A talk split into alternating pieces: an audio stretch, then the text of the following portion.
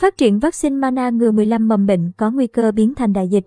Moderna ngày 7 tháng 3 cho biết từ nay đến 2025, công ty có kế hoạch phát triển và thử nghiệm các loại vaccine ngừa 15 mầm bệnh đáng lo ngại nhất thế giới. Hãng dược phẩm của Mỹ thông báo sẽ triển khai chương trình có tên gọi tiếp cận Mana, cung cấp công nghệ cho các phòng nghiên cứu học thuật để các nhà khoa học dễ dàng phát triển thêm nhiều loại vaccine mới đối phó với dịch bệnh trong tương lai.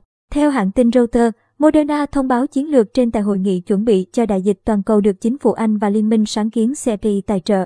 15 mầm bệnh đang được Moderna nghiên cứu bao gồm các loại virus gây ra sốt chikungunya, sốt xuất huyết Crimean Congo, sốt xuất huyết dengue, Ebola, sốt rét, sốt Lassa, m và COVID-19.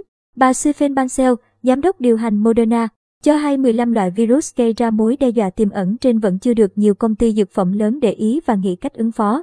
Đại dịch COVID-19 đã cướp đi sinh mạng của 6 triệu người trên thế giới. Rõ ràng cần phải có sự thay đổi, nữ giám đốc nhấn mạnh. Điều chúng tôi muốn đảm bảo là các nhà khoa học có sáng kiến và nhu cầu phát triển vaccine có thể tiếp cận các tiêu chuẩn và công nghệ của chúng tôi. Như thể họ đang làm việc tại Moderna vậy, Chủ tịch Moderna Thì Phân Hầu nói. Ông cho biết chương trình sẽ bắt đầu với một vài phòng thí nghiệm học thuật. Ông coi dự án này là một cách khai phá vaccine sử dụng công nghệ MANA. Cùng ngày, Moderna thông báo sẽ xây dựng nhà máy sản xuất vaccine theo công nghệ MANA đầu tiên ở châu Phi.